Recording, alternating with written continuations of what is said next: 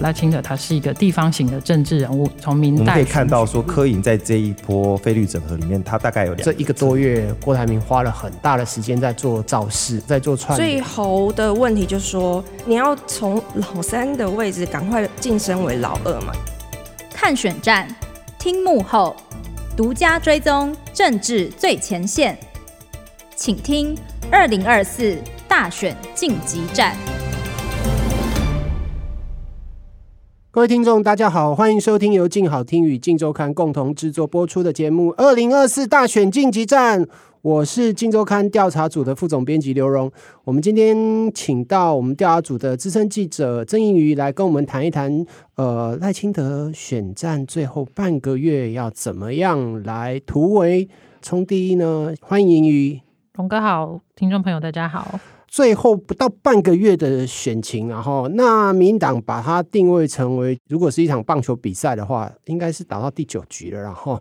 这一次的选举，总统跟立委一起选嘛，哈，那一般预估啦，哈，因为萨卡都，所以赖清德好像目前为止。都还是居于领先的地位，然后尤其我们发现哈，等一下请英语来跟我们谈一下，就是他很明显的这个转守为攻，然后然后加强了他在这个证监会跟所谓辩论会上的这个活力，非常明显哈，就是说左打科右劈侯哈，跟他一开始设定的这个所谓的防守战好像有一点不太一样哈，英语的了解是怎么样？呃，应该说这场二零二四的总统选举啊，前面很长的一段时间，政坛的焦点都是在关注蓝白合。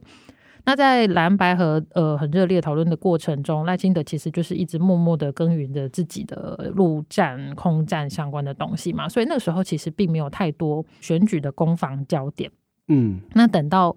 总统大选登记确认，哎，蓝白在总统这一局没有办法合作之后呢，民进党的攻守策略也做了一些调整嘛，嗯，那在野党因为侯友谊跟柯文哲他们都各自就定位之后，他们就开始强攻赖清德很多议题。那其中一个大家比较有印象的就是赖清德老家万里矿区的这个事情，一直被外界提出来讨论这样子。赖清德其实确实受到了很大的冲击，加上绿营内部。一度他们也都觉得说，呃，很担心赖清德是不是对他老家这个，因为有情感上的问题，所以他对矿社的事情不会有所退让。一度绿营内部非常的焦虑。那直到赖清德在日前就是透过电视证监会宣布说他要把这个矿社捐出去做公益信托之后呢，他们整体的气氛跟他们的这个攻守节奏呢，大家很明显的察觉出一个转变，就是说。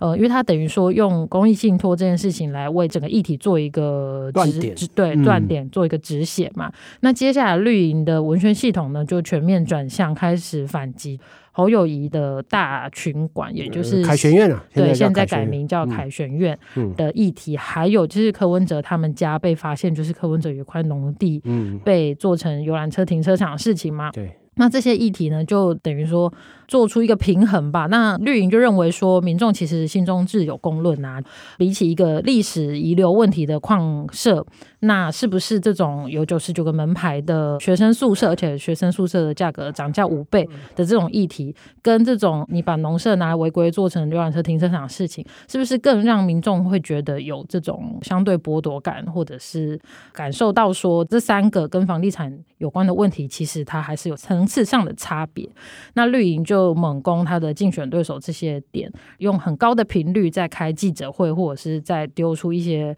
攻防的点，这样子。包括大家最近也有看到的，除了侯友谊的凯旋院之外，他们还有质疑说他是不是在新庄有涉及圈地、裂地跟草地的问题。因为大家都会说攻击是最好的防守，其实绿营也比较擅长在选举当中扮演这个攻击的角色啦。可以很明显看出说，在这波攻击之后呢，他们的整个士气就有上来了，也让党内对最后选举结果感觉比较乐观。这样，嗯，过往民党的选举哈，就我们参与过总统大选以来哈，包括从阿扁哈，甚至于打到后来，即便是逆风的这个谢长廷选总统，然后还有后来小英选了三次哈，二零一二到二零二零年哈。过往民进党其实都是主导这个选战议题的一方，然后不论打输打赢，然后甚至于更不用讲说像阿扁早期两次两千年跟两千零四年，呃，我们当时参与这个选举当中，其实很明显可以发现说，尤其是在国家主权议题的这个部分，哈，那当时有这个所谓的牵手护台湾啊，哈，对照这一次，其实赖清德打了所谓的抗中保台的这个议题部分，哈，事实上力道跟以往比起来没有那么的大，那也是赖清德这段时间选战一直处于一个逆风的状况，然后就是说民党最擅长的那个议题战没有办法打出来。哎，刚刚因为提到这个部分，就是反而哎这段时间绿营的选民好像有一点出了一口气的感觉，哈，就是说哎。对呀、啊，就是应该这样子打嘛。对照那个矿社哦，那个地上物可能大概几十万不到的这个价值啊，但是被打的鼻青脸肿。绿营其实一直到最近好像不晓得是想通了还是怎么样，忽然把这题目打开了之后，好像他的选情有一点像水银泻地般的开展开来哈。从分析的角度来看啊，赖萧阵营也一直希望说这个选情能够带动到整个立委的部分，然后尤其是这一次民进党面临到一个普遍认为说他要在守住所谓的这个国会优势席次，就是过半席次的这个部分哦，面临到很大的挑战哈。那过往这样采访下来，也认为尤其是这一次非常有可能面临到就是一个三党不过半的一个状况哈。如果以现在赖清德选情一两个礼拜上来之后，他的立委选情是不是有被带动呢？这是第一点。那再来，我们也来请英语来跟我们分析一下，就是说从区块来讲，好像中北部的选情比较糟糕一点哈。那有哪些面临所谓的连任保卫战呢？他们输赢的这个关键到底在哪里呢？请英语来跟我们分析一下。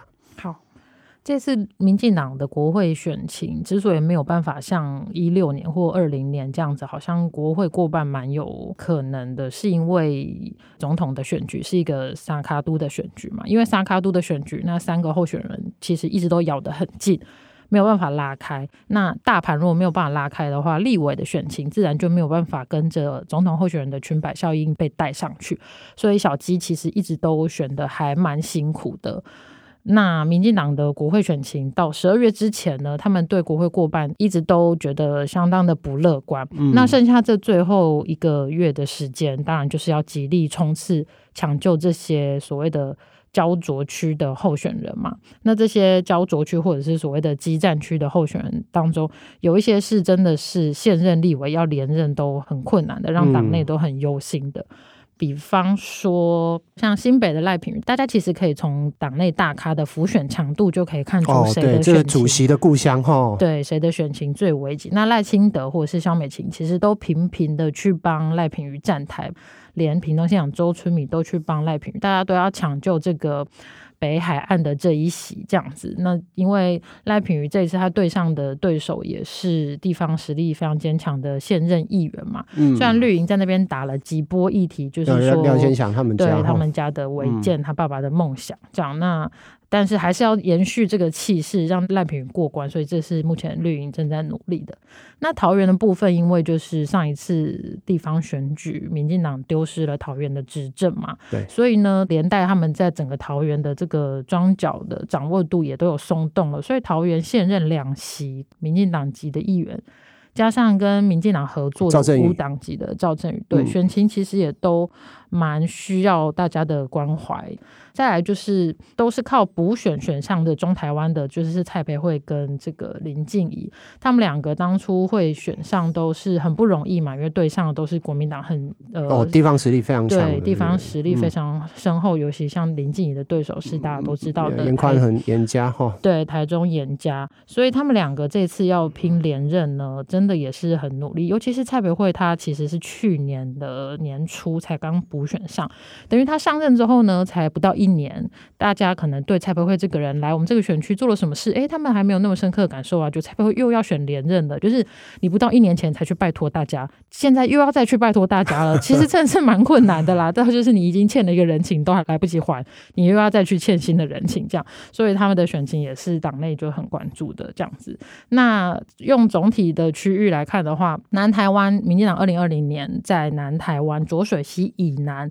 是创下全雷打的佳绩。这一次浊水溪以南就是有一些选区比较松动，大家比较关注的，比方说高雄能不能够把喜立委全雷打呢？左南那一席哈，对，就看刘世芳交棒的李博义能不能够稳住。嗯然后还有就是屏南的那一席，就是屏东的南部那一席立委，原本是无党籍的苏正清嘛，那他交棒给他儿子苏孟存，可是呢，民进党就是有派人去参选，所以这等于有点像是绿营的内战。嗯，那这一席到底结果怎么样，大家也很关注。那在浊水溪以北呢，情况就相较没有这么乐观。